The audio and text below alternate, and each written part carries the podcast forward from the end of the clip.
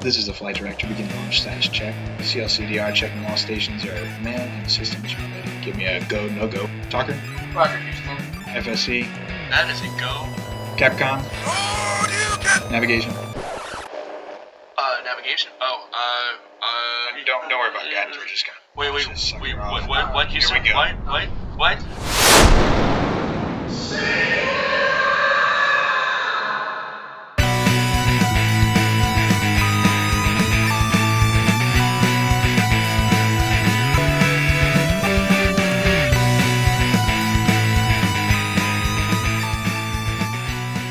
Welcome back to Space Castle, your clubhouse and ours for all things nerdy. I am Alex, My name's DT. My name is Seth.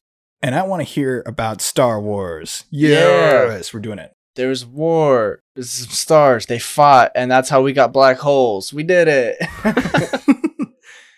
One of the most recognizable IPs on the planet uh, released something completely strange and new recently, Mhm. and I found it to be marvelous for different reasons. And I want to hear your take. Oh yeah. I want to hear what I know. I know you guys of all people. I see Seth's got a lightsaber on the wall. Like you guys have things to say about Star Wars. I've had these conversations with you repeatedly. Tell me what you thought about Visions. I am notorious for not liking most anything that came since Disney purchased it.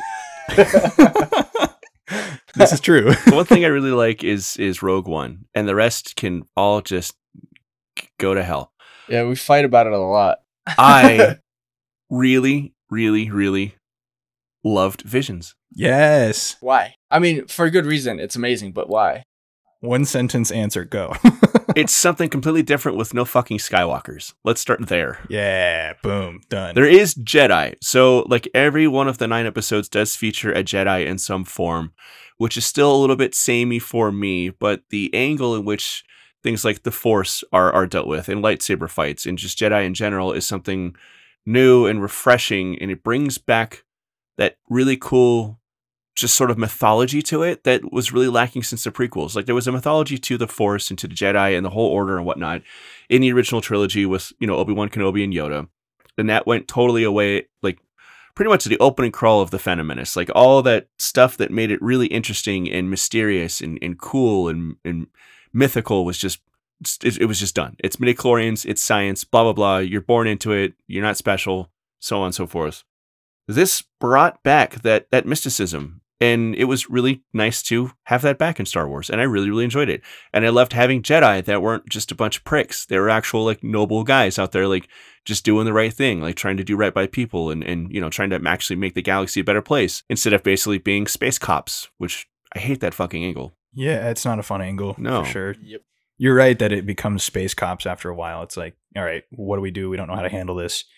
Uh, Let's chop chop some hands off and call it a day. Yeah. yeah. Yeah, it's very space cops.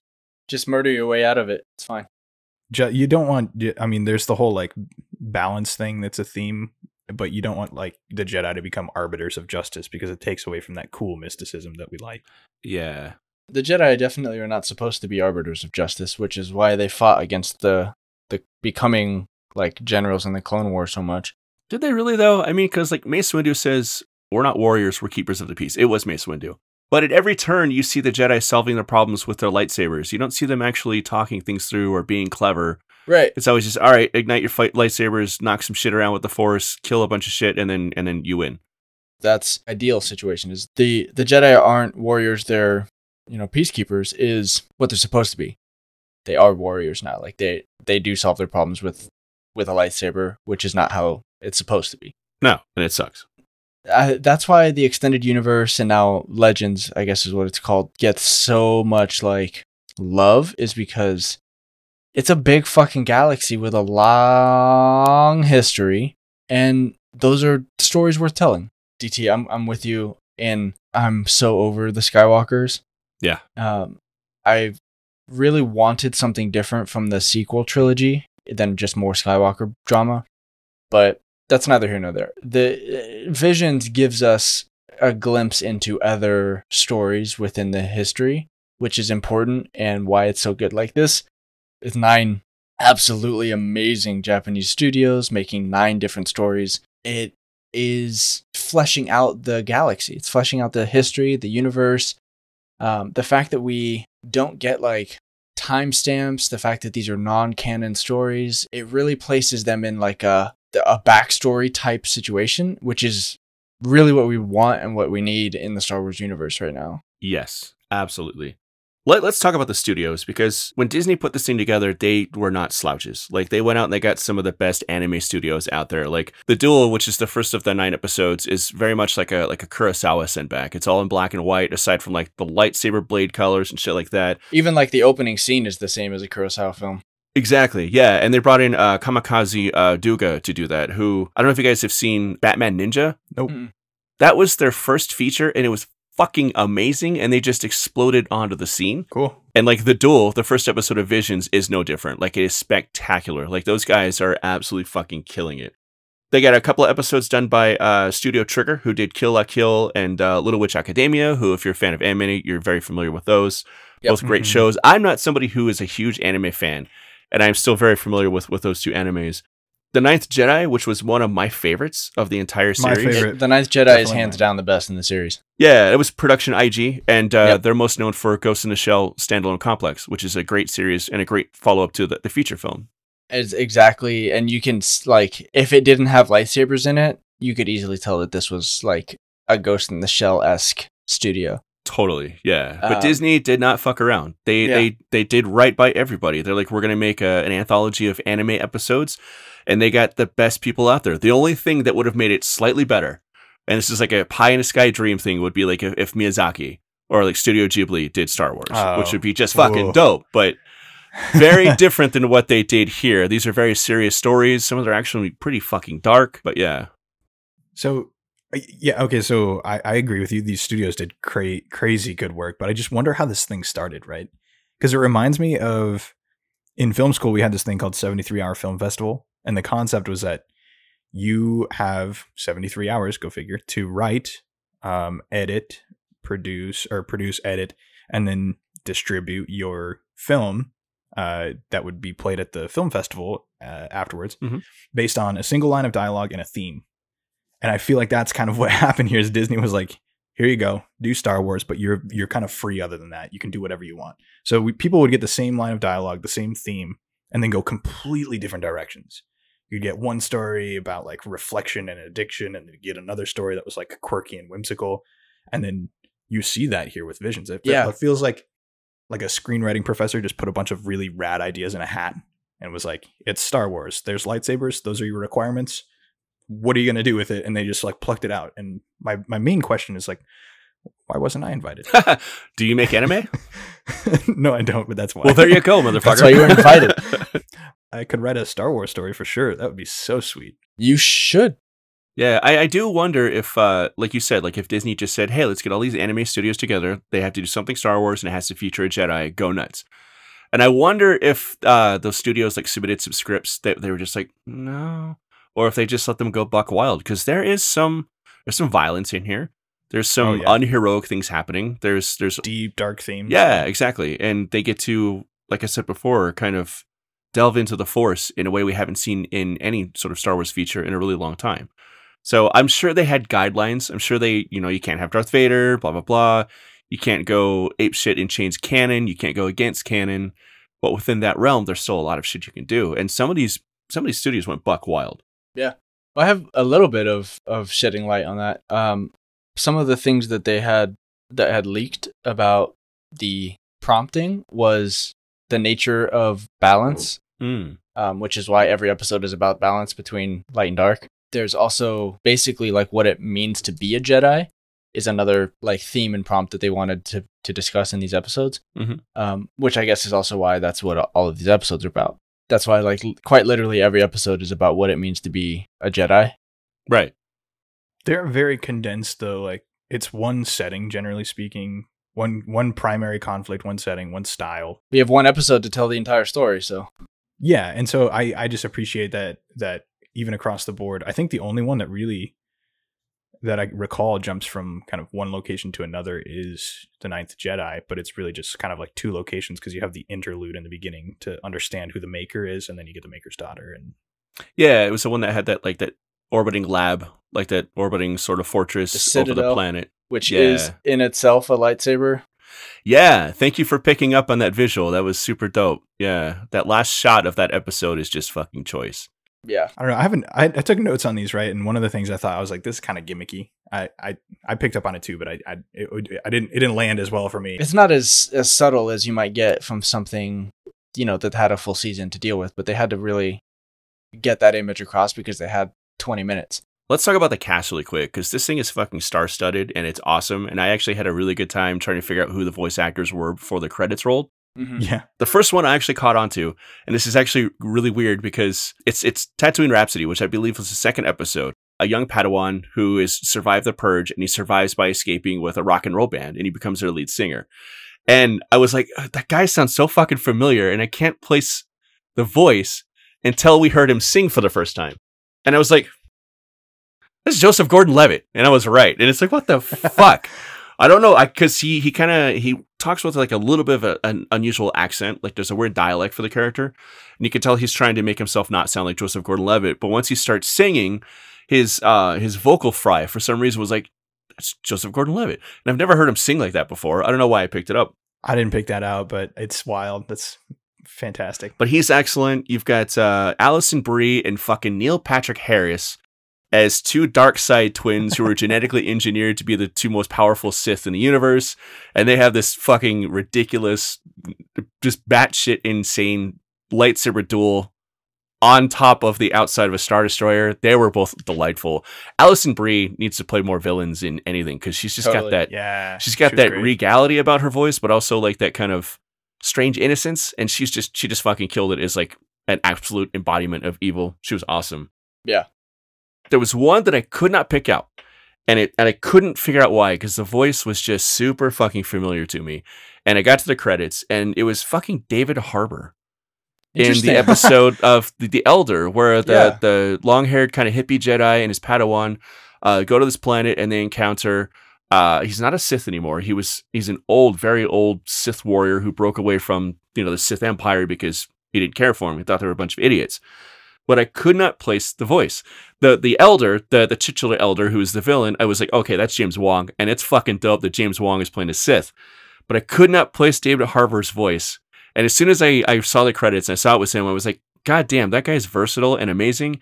And I want a full series of that. Like just David Harbour being like a total, even keeled, well traveled, like chill fucking Jedi. Like that's what the Jedi should be. It was fantastic. That was one that really surprised me. That episode, the um, the elder, because it started out very like hokey to me, kind of like okay, uh, I don't know. I didn't I didn't uh, like the beginning, but by the end, I loved it. I was like, this is Yeah. fantastic. Definitely one of my Um, favorites.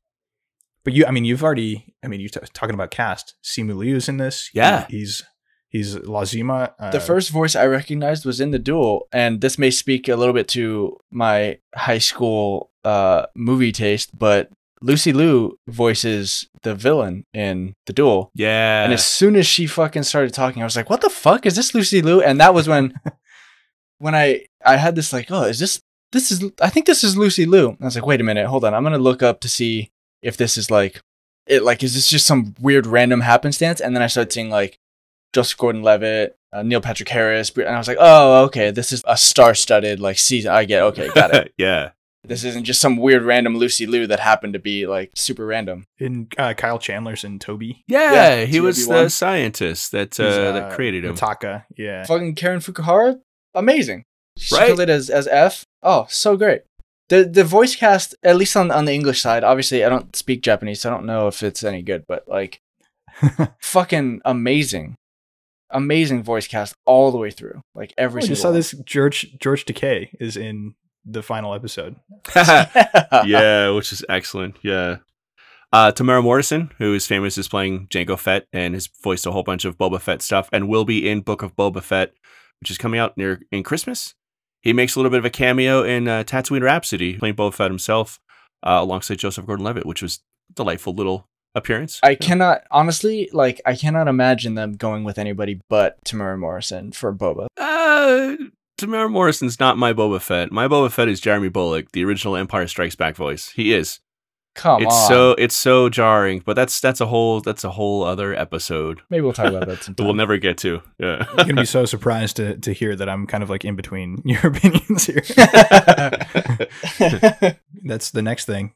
You got to tell me which one is your favorite. I have a very specific ranking, and I think that we will match on most of them. Uh, obviously, the Ninth Jedi is the best. That one seems obvious. I, I will not argue that. That's that's by far my favorite. my my rankings after that, the Elder is second because oh yeah, third is the Duel, fourth is Tob one. What a wonderful story that is, and I'll I'll talk about that in a little bit because that was a really good story. Then Lope and Ocho, then Village Bride, Akakiri, the twins, and my least favorite was Tatooine Rhapsody. Boo! Fuck you. The the reason I don't like Tatooine Rhapsody Because you hate fun. because I hate fun. Tatooine Rhapsody was a bucket for the song, which was great. Yeah. There was so little actual story there, and none of it connected or made sense. You get in the beginning that he is a Padawan, and that's basically it. There's no reason that he joins this band. That like none of it connected at all. So the story itself was non-existent. I disagree completely, man. Okay, well, what else is new? This is good podcast material. I think that he was a runaway Padawan, presumably during like Anakin's slaughter of the temple. but why did he join the band? Why did he? Why did any of the? Why did the entire rest of the episode happen? How did he get in to talk to Jabba? Why is the other Hutt? Why is he being like put to death and hunted because his desertion? No, they explained all of that in the episode, dude.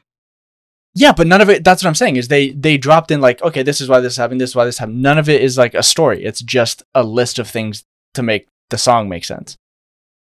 I thought the song was totally ancillary. No, the story is about loyalty and, and forming a family. Like you had the the main character whose name escapes me. I think it was Jay or something. Jay. Yeah, so Jay. he was a Padawan on the run from clone troopers because they were going to kill him because of Order 66.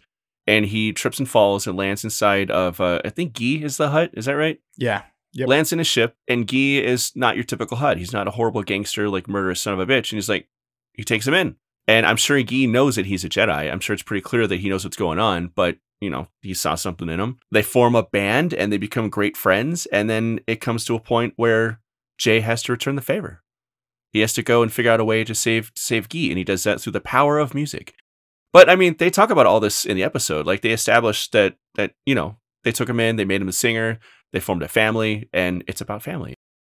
I think when I watched, I thought similar to Seth. Like in the beginning, I didn't, I was, I wasn't, I didn't really care for it. By the end, I, I was, I was kind of sold on it. I think the the implication is that Guy is like related to Jabba at some, you know, in to some degree or whatever, and he's just not participating in the crime because he's too busy doing a rock band thing. Exactly. There's a legacy element where he is a deserter from essentially the crime family, and he's like, "Fuck you! I just want to be a rock and roll musician. I don't want to be a gangster. I'm not like you, Jabba."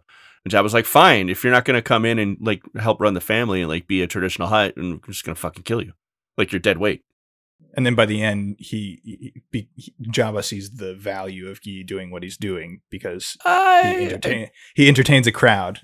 I don't think he sees the value of Guy's doing. It is because at the end, Jabba's like nodding his, his head and whatever. Well, that was cute, but they appeal to Jabba's greed. It's like, hey, we're about to become really famous. We can make you a lot of money. You shouldn't kill our bass player. Well, sure. I would really like to see an entire season of the of that show. Actually, I'd like to see an entire season of it, each and every one of these episodes. But that Tatooine Rhapsody is the type of story that needs more. Even if it was a Ninth Jedi episode length, if it was 20, 25 minutes instead of like 12, they could have rectified all of my issues with it. I have a question for you guys, but let's all do our rankings quickly. Because my question is very much directly related to what Seth was just saying, but I think that deserves its own little bit of a segment in this episode. All right. Well, then DT, you go next. Okay. So that's kind of gone through his. Uh, number one for me was The Ninth Jedi. It was excellent. I love the fucking throwback style to like classic Voltron. I love the storyline. Uh, somebody on social media, I, I just saw it in passing, someone said, I'm just going to say it. The Ninth Jedi is what the sequel trilogy should have been. Ooh. Fuck yeah. I cared so much more about the lead character in The Ninth Jedi than I ever did Rey. And everything was just really well done. Just a sense of adventure and the sense of mysticism and a lightsaber blacksmith is just a really fucking cool concept. So cool. Yeah. So cool. And his fucking like grappling hook launchers that he's launching into orbit to pull rocks down so he can mine the fucking kyber crystals was just really, really cool. So dope. Yeah, The Ninth Jedi was number one for me, for sure. I loved the Ninth Jedi unabashedly. I, I Yep. my notes here are hilarious on it. It just says this is the best episode since the first one. the duel after that for sure, just because I absolutely love the art style. I thought Kamikaze just destroyed it, and I love the Kurosawa sent back. I was skeptical. I thought it was going to be a little bit hokey to have all these stories centered around like Japanese culture. But then it dawned on me that Star Wars is essentially based on Japanese culture anyway. Yeah. Um, like when George Lucas made the first Star Wars movie, he actually had to go out and buy the rights to the Kurosawa movie, The Hidden Fortress, because it's basically the same movie. So Star Wars is same thing, yeah. heavily, heavily influenced by Japanese culture. So I love the idea that everything's coming full circle with Visions, in that now Visions is heavily sort of centered on Japanese culture again. I really dug that. Number three for me is definitely the Elder because I just fucking love David Harbour in that role, and I love Yeah. James Hong as an old, like derelict Sith who's just gone mad and just doesn't fucking give a shit anymore. That was excellent. Uh, after that, I really dug Tatooine Rhapsody. I did. I really dug it. I love the fact that it was centered around a Jedi, but it had nothing to do with being a Jedi. It was something we don't really see too much in Star Wars, and that's music and culture. So we see a little bit in like the cantina scene in A New Hope. We saw like Jabba's palace with the band in Return of the Jedi, but otherwise we don't see like just musicians, like people just fucking rocking out, which I really, I really dug that. I, I think that Tatooine Rhapsody actually has quite a lot to do with being a Jedi. Jay, the, his journey couldn't save his friend, right? When he gets kidnapped, his lightsaber didn't even work. So then he figured out another way to do it. And at, when he's on stage, he kind of comes into his, his like Jedi-ness. He's not hiding anymore. He's got his fucking lightsaber as a microphone now. He jumps way up in the air. Like he, he kind of comes into being a Jedi to save his friend. That's fair. Yeah, I dig that. I mean, he is a Jedi, so it makes sense that you know that aspect of his character comes into play at his at his most pivotal moment. Yeah. Uh, after that, uh, I think uh, Lop and, and Osho. Sorry, L- Lope, Lope and Osho. I don't want to trigger Seth. We had a Yeah, whole thing fu- where there was a conversation where everybody's mispronouncing it, even though they actually pronounced the name the way it's supposed to be pronounced in the episode. And Sith was or Seth Sith. Oh my god, dude, you're Sith now. he was he was heavily triggered by it and, and rightfully so but yeah that episode was great i love the art style just the the kinetic like style of the animation there the story was great again about family which i really dug just excellent episode um after that probably the twins just because it was so apeshit and Alison Brie and Neil Patrick Harris is like opposing Sith like biological living weapons just going absolutely fucking bonkers with lightsabers and, and force powers and all kinds of wacky shit. I really like that one a lot. Um, the Village Bride, which I thought was delightful, almost like a almost like a, another Kurosawa sort of send back. I really got sort of a Seven Samurai vibe from it, where Yeah. like you had this one lone Jedi who was trying to kind of got caught up in a struggle of this this village who was being you know threatened by raiders, and she ends up saving the day. Spoiler alert. But the art style there, the quietness and the intimacy of the storytelling, I thought was just absolutely lovely and delightful. Yeah. And I really, really dug that episode. I love all these. It's really hard to rank these. Yep. Yeah. Akakiri, the very last episode. Akakiri is a really good way to end this series, I think. It ends on a really dark note.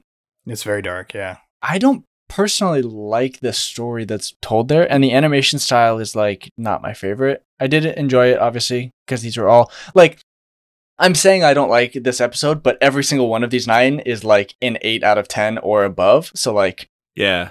I don't like it, but it's still like really fucking good. It uh, reminded me of Samurai Champloo, Yeah. where a lot of the animation and the art is almost like shorthand, Mm, yeah, yeah, where yeah, yeah. it's just sort of shapes as opposed to like fleshed out figures and whatnot. And like the the action and the movement is very kinetic, but it's also very sort of abstract. Which Yeah. Definitely. And now to think about it, the the the twist at the very end of the story was actually really good. So actually, fuck, I'm already committed to my list, but now I kind of want to raise Akakiri up higher. But yeah, Akakiri is a good episode and a really good way to end the, the season. it ends on a down note, and that's what life is. It's a series of down notes. Like the story itself is, is something that we've heard before, right? It's like, well, all these are, but yeah, well, uh, yeah, Star Wars is just the hero's journey. It's like Akakiri f- for me. I'm like, okay, he's got visions, powerful dude. They're forcing his hand. He makes a mistake and and is uh okay. I don't want to s- spoil anything. It's it's it's excellent. We've spoiled the episodes already. Like you might as well. Yeah.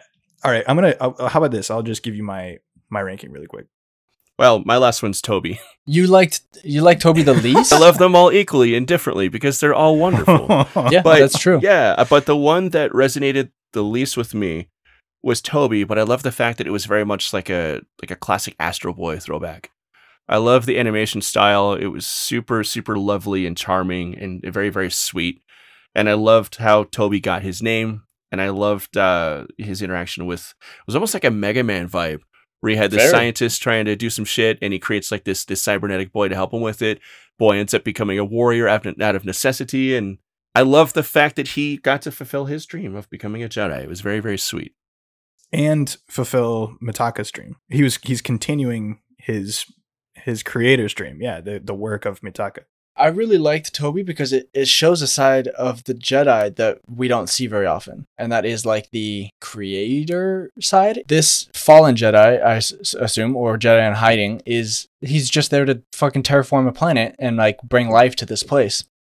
And the whole story is about like life moving on. Toby obviously is continuing his work. He's a not a real person, like all of this stuff. It's it's a really good like from death comes life kind of story that we don't see in Star Wars at all. Yeah.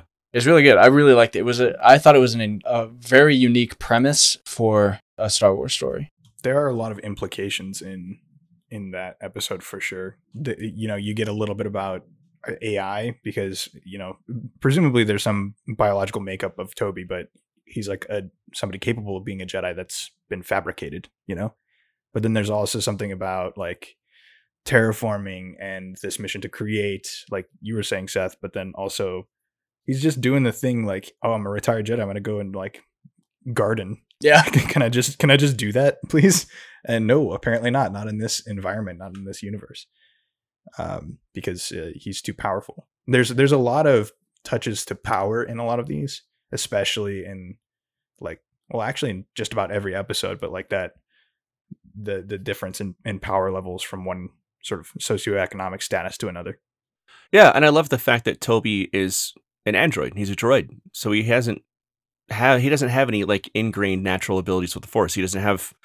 I, I can't- I don't want to fucking say midichlorians, but that's the biological way of explaining it. Like he's not he's not a, a living being, quote unquote.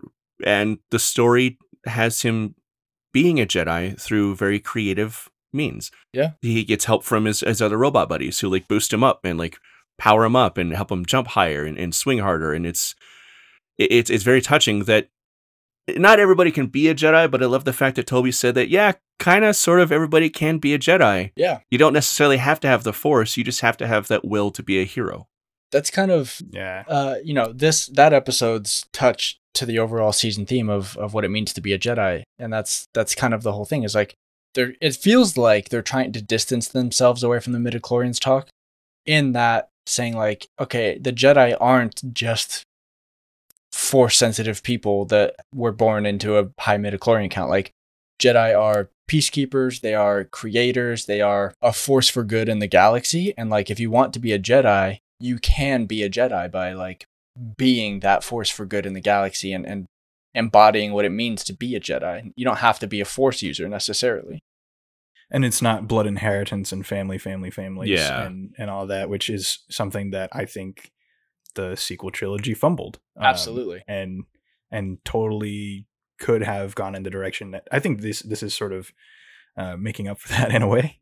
yeah. You know, in particular, the Ninth Jedi. One of the things that I loved about it is like presumably all these people they're coming to, they're coming to this planet and they're just after. There's no mention of the Force or anything like that until the big reveal Mhm. but presumably they're just coming there because they're going to be able to potentially get a lightsaber and then figure out how to use that in their individual areas as best they can and that's what it like kind of seems like they're headed towards and then all of a sudden you get a quick change Yeah. and you realize what's going on now you've got two good guys against six bad guys i loved that It was Oh really my fucking God. cool. That reveal So was just good. choice. Yeah. And what a choice way to do it too by having the lightsabers reflect the the the user. uh, the user's like force allegiance or sensibilities.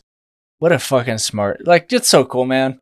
Well, there's this thing that I picked up on, and you guys probably picked up on this too. But I had so my in the Ninth Jedi, which is my number one rank by far. Like I I knew it was my favorite like two minutes in. and they started with this little interlude flashback with uh Lazima, but there's like really cool over the ice like chase scenes, and then it breaks really quickly with the music, and then Kara like busts out this lightsaber, and it's it's black.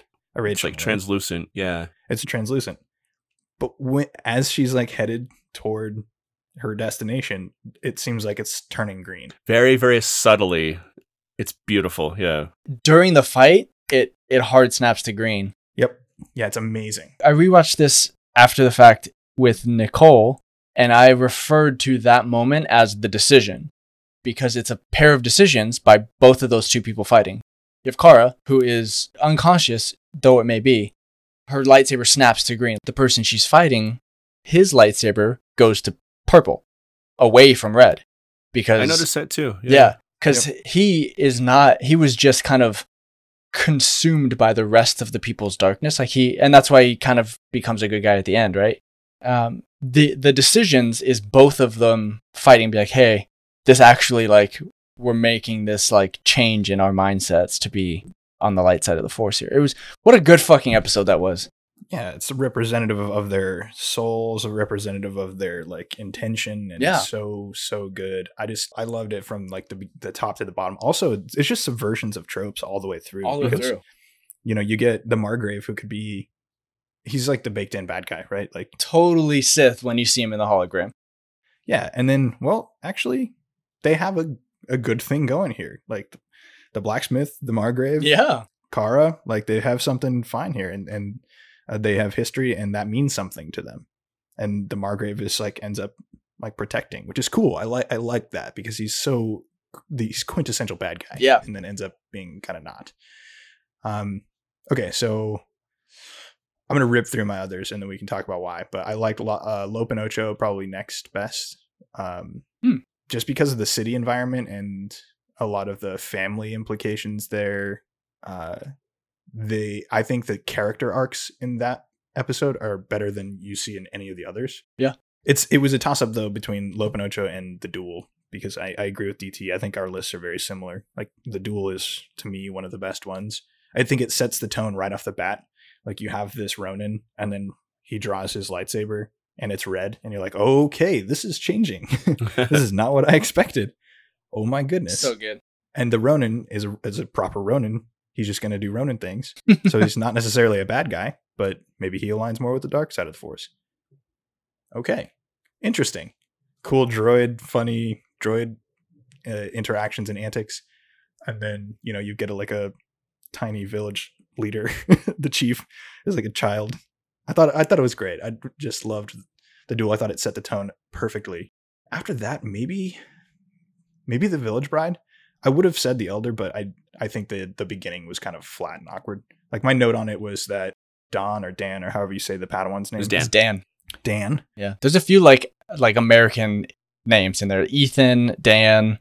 Luke, Yeah. Leia. Um, Yeah. Well, I would say Leia's probably not, but um definitely. I, I've known like a dozen Leias. Anyway, Alex, continue. in the beginning of uh, the elder, like David Harbour kind of slurs all his lines in the beginning, and I'm I was curious if that was like an affectation that he put on for the purpose of the character, or if it was just by nature of voice acting, whatever. That's just how his voice sounds. It doesn't really bother me. What bothered me more was Dan's uh, like sarcasm is really important for that character in the beginning because he's kind of like plucky Padawan, and it comes out so flat. Like it just comes out super flat. yeah, does not land at all. That is very true. It doesn't it doesn't carry over. Like I couldn't tell if the character was actually being genuine or being sarcastic until he actually said I'm being sarcastic. Yeah. You're like, really? Yeah, exactly. You were? Are you sure? and you get it. You, I think they rescued it by the end. Like in the middle, he gets better. In the end, he's he, he his line delivery is better. But I just I just remember being taken out of the story because of that. Like, oh, it's the quintessential plucky banter, disturbance in the force, eager Padawan, wise master, kind of prequel shit that we liked, but it was just not done well, not delivered well in the beginning. Yeah. And that that that's not on the. It's not really on the voice acting as much No, it's on the direction for sure. it's exactly it's on the direction. It's not and so it's not really it's kind of acting a little bit, but it's mostly direction because you that's something you have to take from from your director as a voice actor. So That's something we saw in uh, What If from Marvel too, where some of the voice acting just does not fucking work, and that's that's the onus of that goes on to the the voice directors because, like, we know that S- Sebastian Stan can act, and he doesn't even sound like Sebastian Stan in his episode. I don't know if he was in multiple episodes. Interesting. He just doesn't. He, he's not fucking there. He's not present, and it's that's the fault of the the voice director. Anyway, Alex, I'm sorry. Continue. Yeah, I mean that, that- I mean you hit you hit it on the head. That's basically it. I thought it was an excellent setup for uh, the story. Uh, just poor execution. Um, you know, ultimately great story. I liked it, but I didn't I didn't appreciate how it was it was fully realized. Um, okay, so then after that, I think for me it's sort of a, a tie between three and four. The the Village Bride I think was maybe slightly better than the twins, but I really liked the implication of the twins and how I liked all the cool force shit. Like that's what Yeah.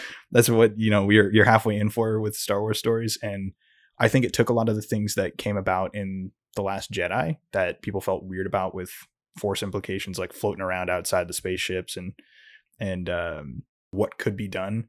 Intro- introduced a new sort of style of lightsaber, which I thought was interesting. The kind of variable length uh, saber um, that I don't, I hadn't, I'm not familiar with. I, I don't think we'd seen that before. So I just thought that was really cool. Um, I thought it was a fun one to watch. Story wise, not my favorite. Yeah, Pretty straightforward. Like it's just it's twins who are on sort of opposite sides. But um, You could almost call that episode the duel, just because the entire focus was just two wildly powerful beings just going nuts. Going So- Yeah. I do really like that they had the Gemini class carriers. Yeah, Fucking cool idea. the two star Cool. destroyers linked together with a giant cannon in the middle. That was something unique, and I thought I was gonna hate it, but I ended up thought thinking it was really actually kind of dope. and re- and representative of the the story as a whole. Even it's called the twins. Like Exactly. It was yeah, it was a very like thematic thing. Plus Gemini class is a really cool like way to, to classify. I- I really liked that. That might have been my favorite part of that the episode. mythology or etymology. yeah. Gemini. yeah, very cleverly named. Um, yeah, and then the Village Bride I thought was was was great. I think that was more story driven, more interesting on that front. Mhm. But but uh, you said like it, it felt sort of like um, Kurosawa or or um, Ghibli. It felt very Ghibli to me. Ghibli. Yeah. Yes, yeah, yeah, yeah, yeah. Um, and then yeah, after that, I would say probably Tatooine Rhapsody. And I agree with I agree with DT. Like I think Toby for me, when I watched it, it just didn't fit into the arc. Like it, I think it would be a cool individual Star Wars story, and it is. But it, I don't know, it just if it belonged there. Maybe it's one that really belongs closer to the beginning of the sequence of these episodes. I agree. Yeah, like a pairing of Tatooine Rhapsody and Toby would, would Yeah. fit better than where Toby was placed in the order. I think. I felt really jarred the first time going from the duel to Tatooine Rhapsody. It felt like just a, a weird like pair of episodes to put back to back. there's just a mix here. If you, you if you viewed them all as one sort of continuous story, which they aren't at all, but if you wanted that sort of vibe of your standard story arc to translate to the sequence of episodes, it makes sense that you'd put like the twins where the, where it is and the the Village Bride and the Ninth Jedi because that's like the meat of your movie, I guess. But um, yeah, I think Toby kind of belongs earlier on in this sequence. And then, uh, you know, to speak to Akakiri, because we, we sort of addressed that a little bit, but I, I, I didn't care for it as much as some of the others. It might have been the animation style. It might have just been the story kind of ending on a dark note like that. Yeah. Like, I think Lop and Ocho could have been a, a good ending um, for the entirety of it, or just put the Ninth Jedi there because it was your best. I think the the the the duel and Akakiri were a really good way to begin and end the series. Like I that felt really intentional to me. And I I love that they fucking ended it on like this dark sad note. That was that was just a, a masterstroke for the season in my opinion. Well, it was very much kind of similar to stories that we've heard before. It, I mean, that's the Anakin story. It's like it's you're you're having a, a would be good person turning to the dark side for necessity because of somebody that they loved and a mistake that they did. Like we've already heard that story before. Mm-hmm. Yeah. So I wasn't I wasn't really like fully jazzed on it. I just I thought it was cool. I, I I was fully taken by the the twist and the surprise there at the end, but I I was just kind of like we've we've crossed this bridge before. I I like this the family vibe of Lop and Ocho better. I like um the the um the Ninth Jedi just like far and away blew all the others out of the Yeah. water for me. Now, an interesting note, since now uh, the Ninth Jedi, we all know is the best episode. I don't actually know that anybody contests that even online. It's an amazing episode. What's interesting to me is the duel is getting a novel adaptation. Really? Yes, F- uh, mostly apparently, um, mostly beforehand and a little bit after the episode. So I find it interesting that of all of these episodes so far, the only one that's continuing is the duel. Well, the duel is more confined. I think it's easier to adapt into a novel. Like the Ninth Jedi requires like I would want a whole season and series. The duel is the only one that we know of. Like there may be many other book deals, but that that one is the only one that's like out there. Alex, does that complete your list? Yeah, I mean, uh, I put Toby and Akakiri down at the bottom, uh, even though I, I do think Toby has interesting things to say. It asks sort of some of the most important questions, but Mhm. yeah, I don't I don't know. It was just quirky, so it was just it didn't for me. I prefer the more story driven ones. Yeah. Outside of obviously my my the twins insert is up there high because I just enjoyed that so much. Look, if you're gonna cut a star destroyer in half with a lightsaber, like I'm there for it. I'll watch it. All right, let me ask you guys this. This is obviously a hit. We're talking about it. Lots and lots of other people are talking about it. I can't imagine there won't be more Visions seasons. Do you guys want the series going forward to be these slice of life one off episodes every season? Or do you want seasons two, three, four, however long it goes, to be continuations of these stories every season? I want vignettes all the way through. I want each and every episode to continue as it is now, as a, a singular one off story told by a different studio most of the time. A one off non canon story. I love this idea and I love being able to play in the space. I would like other things, like I would love novel adaptations or another season on each of these, but I think Star Wars Visions should continue to be vignettes. Okay. I'm torn on the idea because at the same time, I like these very small, self contained slice of life stories that are very unique and special for what they are. I also really love a lot of these characters, and I think some of these these episodes could be continued on. I don't know that uh like the the bride would be something that would continue on. It feels like a very self-contained story. I'm honestly kind of shocked that the duel is the one that's getting like an expanded treatment because it seems like a very much contained story in and of itself. I want more of fucking Joseph Gordon-Levitt's rock and roll Padawan. I really do. I want more the- of that. The Rock and Roll Padawan needs more. It needs a season of episodes. Yeah. And I want a full fledged, I will buy a fucking manga. I want a full season of half hour ha- episodes to go on for years of The Ninth Jedi. I fell in love with that story. I Yep, loved it. same. I'm right there with you. I'm with Seth on the vignettes. Uh, presumably, these studios were approached by Disney and they said, "Give us your best idea," and they had to have people pitch.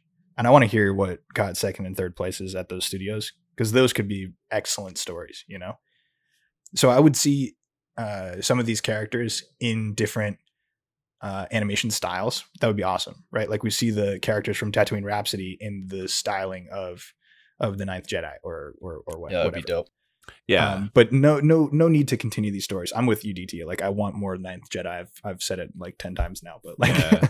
but uh, yeah, I'd, I'd want more vignettes. I want more individual stories because I just want to see those those little like small, delicately told stories. Like Lopinocho is one of my favorites out of these nine. Yeah. and I think the story was wrapped up nice and concisely at the end. Fair enough. I also, on the flip side, want more and more studios to have a chance to have their voice. Yes. in these two. So as much Yeah. as I want a continuation of a lot of these stories, I want more and more varied storytelling and more and more animation styles coming out and being put on display here because this is not only just really good fucking cool Star Wars telling and something we've needed for years and years and years. It's also an amazing platform for some just fucking stellar anime studios to get more mainstream notice. yeah. Like like uh, of the three of us, I'm the only one who's seen Batman Ninja. Batman Ninja was fucking amazing. So when I found out that uh, that Kamikaze was going to be doing a Star Wars story, I was like, "Oh my god!" And and it fucking lived up to every bit of expectation. Like it blew my mind. Like the animation style, where it's 3D animation, but it looks painterly, like an old, almost like an old kanji scroll or something. Like it was just really fucking cool. They knocked Yeah. it out of the park. And I hope more people discover these studios, and I hope they go and they look up more of their works and you know, even as somebody who's not a huge fan of anime, I love all the studios that are on display here, and I want more and more people to discover them, and for more studios to get that opportunity to become more recognized, and you know, get a little bit more mainstream sort of hype. It certainly feels like this comes off as like a tryout. You know, you, here's your trial to like show us what you can do, and I think everybody just nailed it. Oh And man, can we have more of that in Star Wars, please? Can we have some weird, quirky shit? We're, we're just gonna try it out and see what happens instead of this cold. I can't say calculated because the sequel trilogy is a fucking mess, but just this. You can tell it's so wholly corporate. Both Yep. the successes and the failure, failures of Star Wars since Disney bought it have been very, very corporate and cold and calculated and done by people who aren't the best storytellers and continuously lose their way. These are all everybody who took part in Visions is a very keen storyteller, a very gifted storyteller, Mhm. and the writers and directors and animators here are just fucking top notch. And let's do more of that, please. Call it what you want. Let's call it Legends. Let's call it Expanded Universe. It doesn't have to be canon. Let's just have weird and unusual and cool and creative. That's the key word is creative stuff in Star Wars again, please. Yeah, we just need heart instead of just like the mind aspect. Like Thank you. the the the the sequel trilogy was very much like, all right, we have master painters here, but they they're getting a brush in their hand and then somebody's telling them what to paint. Yep. They're telling them what to do. And this the these stories are like, all right, these people are putting their heart and soul into it. It's very clear. It's obvious that they're making something that's genuine and new and unique. Um, and I think what Disney needs to hear is that DT won't rest until we get Ewok Jedi's. Fine, Jesus let's have Christ. it. I'm fucking. let's do it, man. Let's have Ewok Jedi's. Let's have Hutt Jedi's. Let's have some weird shit in Star Wars again. In conclusion, go watch fucking Star Wars Visions and tell Disney we need more cool, unique, awesome stuff in Star Wars again. well, now that I'm thinking about it again, like the I I totally understand why the duel is is getting a, a novel adaptation. This Ronin is a very interesting character. Like think just to circle back just for like a minute and then we'll we'll wrap this up. Is he a Sith? Maybe. Is he someone who's collecting dark side crystals out of lightsabers?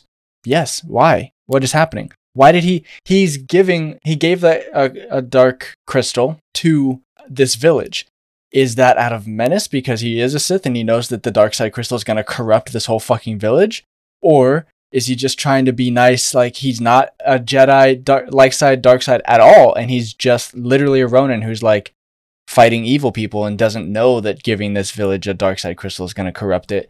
It like there's I power dynamic. there's it he's a very interesting character and I I get why there's a, a novel. Basically that end scene where he shows the inside of his jacket, there's 50 questions there that need answers. Yeah, I don't know if I want to know, you know, because I like the questions. The questions are Uh, great. you know, because because arguably you could make the argument that he's just giving the crystal to the to the village because It's he valuable. wants them to be able to protect themselves in the future, and it's valuable, right? Uh, But also, you could be that he's trying to corrupt everybody. Who knows? I don't think he's good or evil. I think he's just existing in the universe. He's trying to make his way. I don't think he's a, a Sith or a Jedi. He's just somebody who has force powers who doesn't fully give a fuck. And if a Sith crosses his path, well, fuck that Sith. If a Jedi crosses his path, I don't know, fuck that Jedi too. But Sith probably have a habit of trying to track him down or crossing paths with him because Sith aren't passive people, beings. Mhm. They're they're always constantly getting caught up in conflicts or trying to stir up shit or conquer or something, and he just happens to be there and he's really fucking skilled at what he does. So he's either collecting the lightsabers crystals as like trophies of his victories because I don't know, he's not a bounty hunter, I would say, but he's somebody who obviously takes pride in being a warrior and kicking his shit out of these motherfuckers. But I don't think he's he's got the the crystals because they have power. I don't think he gives it to the village because it's got power. I think he just gives it to him because it's valuable. It's like, here, cool. There you go. Thanks for fi- fixing my droid and shit. And he gives uh what's his face, the guy who repaired his his droid, uh the weird sort of parasol lightsaber spinning thingy. He was like, here, take this. I don't fucking care. I don't care. He doesn't give a shit. He's just somebody who just exists outside of good and evil. He's just there. So he could have gotten the original Kyber crystal just by like he he killed a Sith, and now he's got one, and he's running around, and he's just taking care of business. There you go. Yeah. Yeah, maybe. I think he is definitely more on light side because he helps this village. Like he he is nice to this old man. He's helpful. Like, and there is not a single non-red crystal in his jacket. Maybe he's in a point like uh like the ninth Jedi where there's not a lot of lightsabers around. And the only ones that are around are are Seth are are I keep mixing up Seth and Sith. this fucking episode.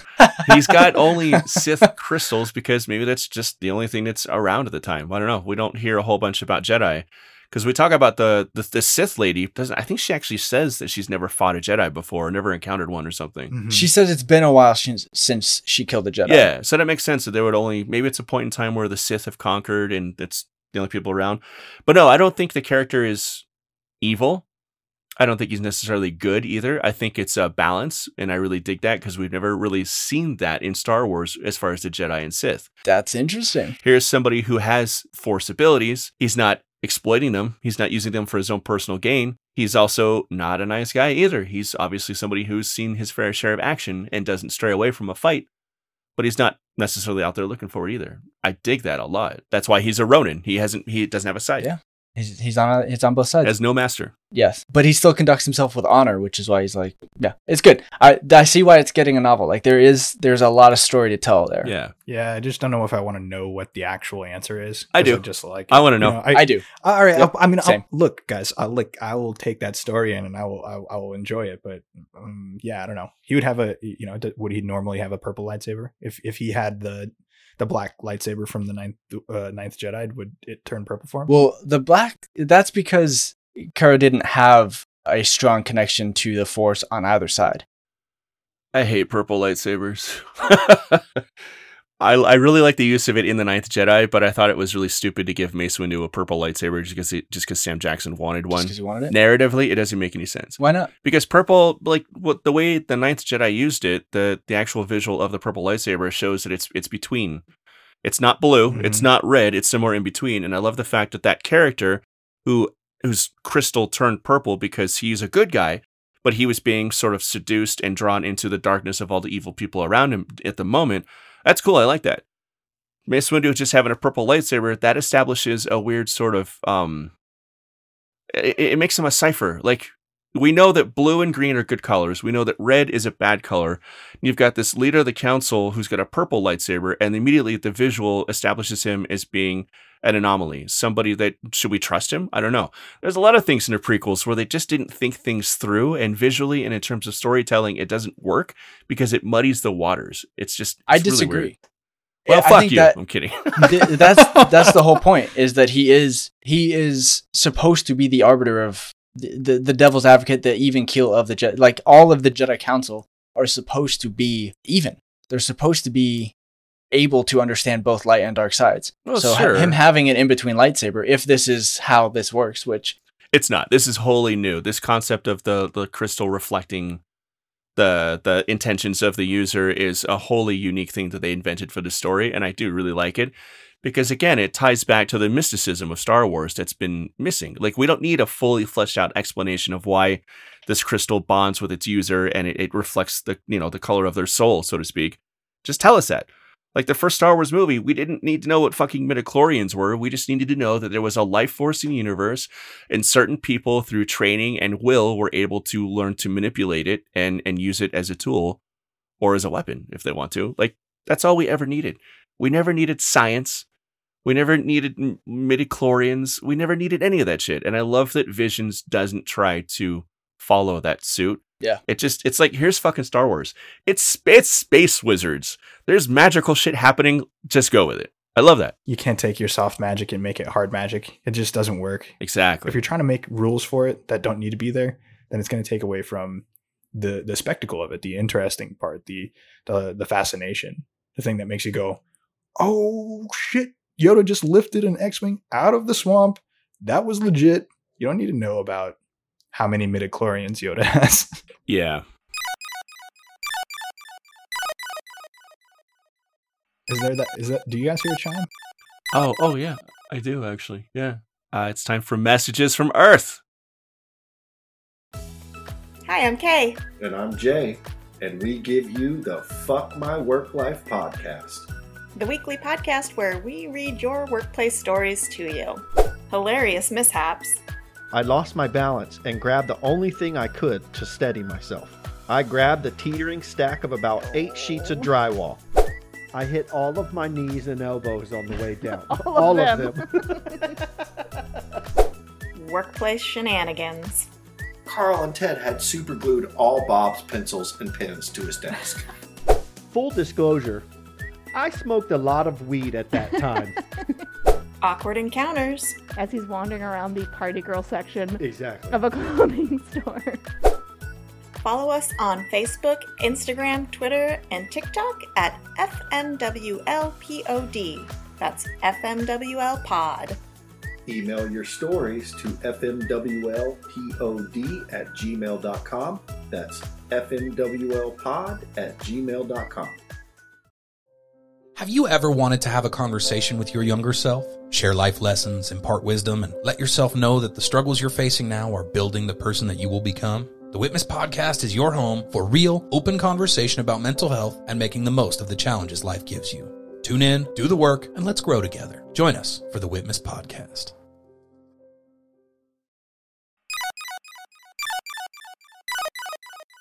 Thank you so much to our sponsor, Anchor, and for those other podcasts that we love and appreciate. And uh, what's up next? I think it's a Deep Space Recon, and I think it's my turn this week. Oh yeah, been you've been exploring that room of yours, huh? Always. And myself. oh no. it's going to go in a different direction than you think. Thank goodness for everybody involved. uh, my Deep Space Recon, something I'm, I'm really digging right now and I have been digging for some time, is a Los Angeles, California based band called Dead Sara. They've been around for a number of years, and a buddy of mine turned me onto them, like way back in the day. And uh, they just released a brand new album at the end of September. And it's a fucking banger. It's called Ain't It Tragic. And this new album is very much, um, if you're familiar with them, and if you're not, you should be, because they're about to blow up. This new album is very much an evolution of all the different styles of music they've dabbled in over the years. The lead guitarist just fucking shreds. Like, she's a great guitar player.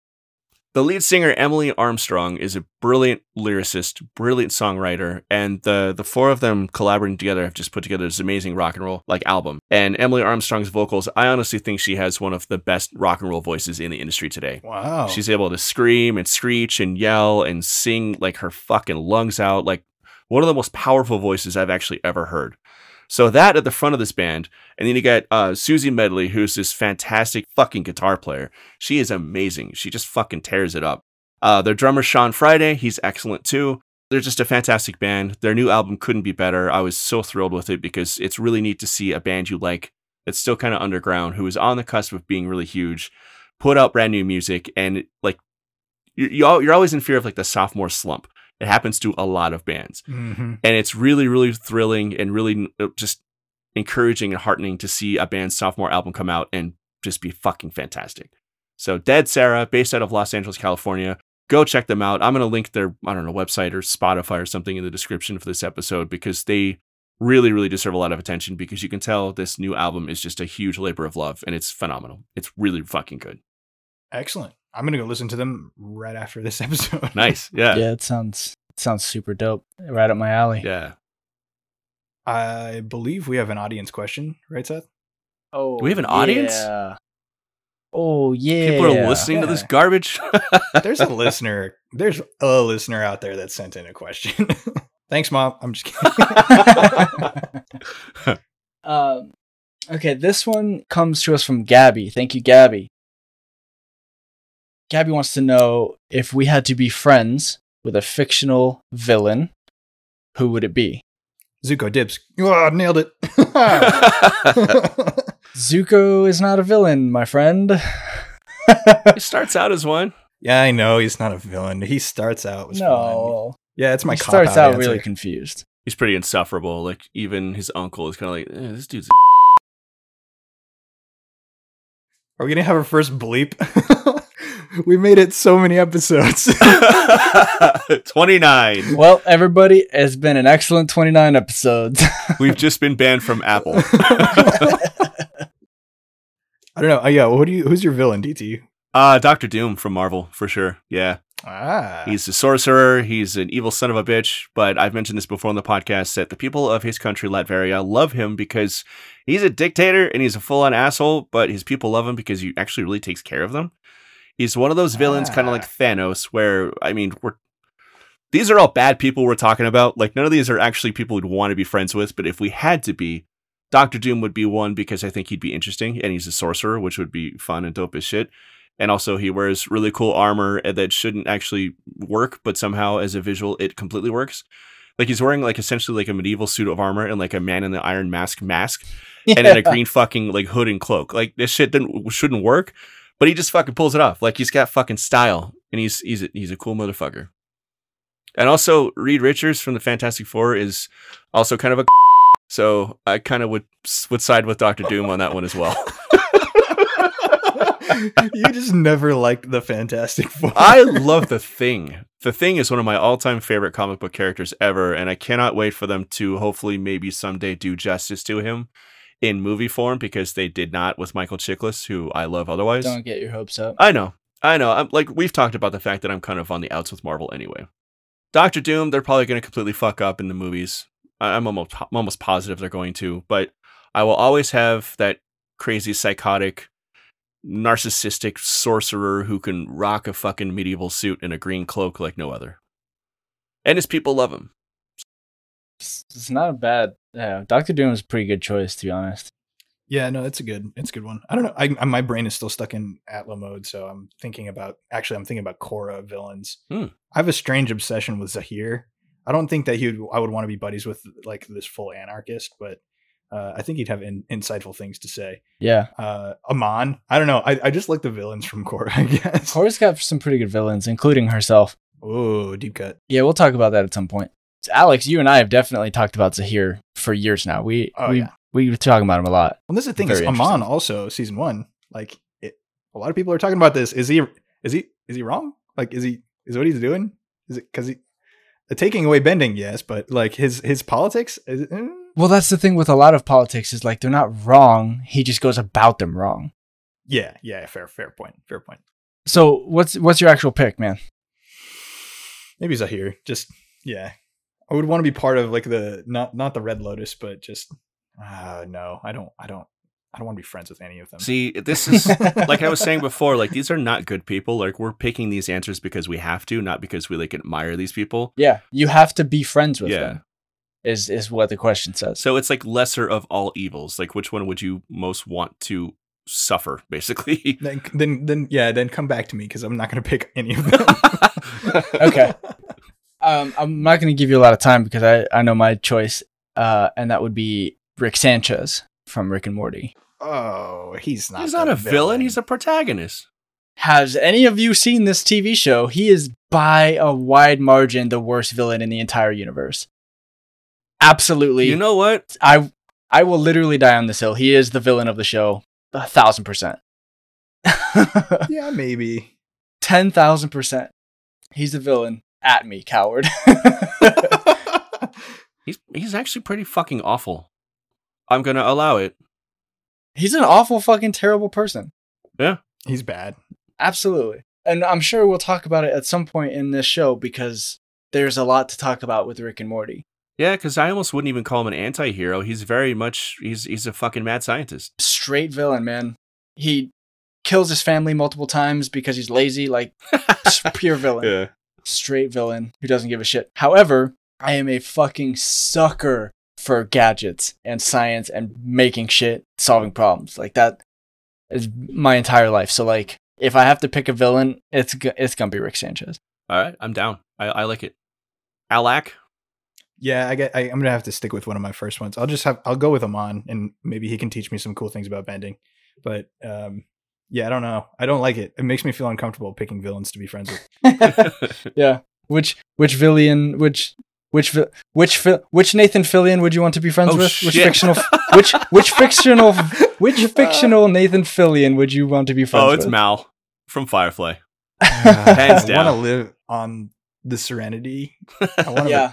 but I yeah, I want to live on Serenity. But I, hmm, Rick Castle. It would be it would be Castle for me. Mal's a, a good choice, but I think I uh, Castle's pretty good too. Alex, you, you kind of nailed it with that one.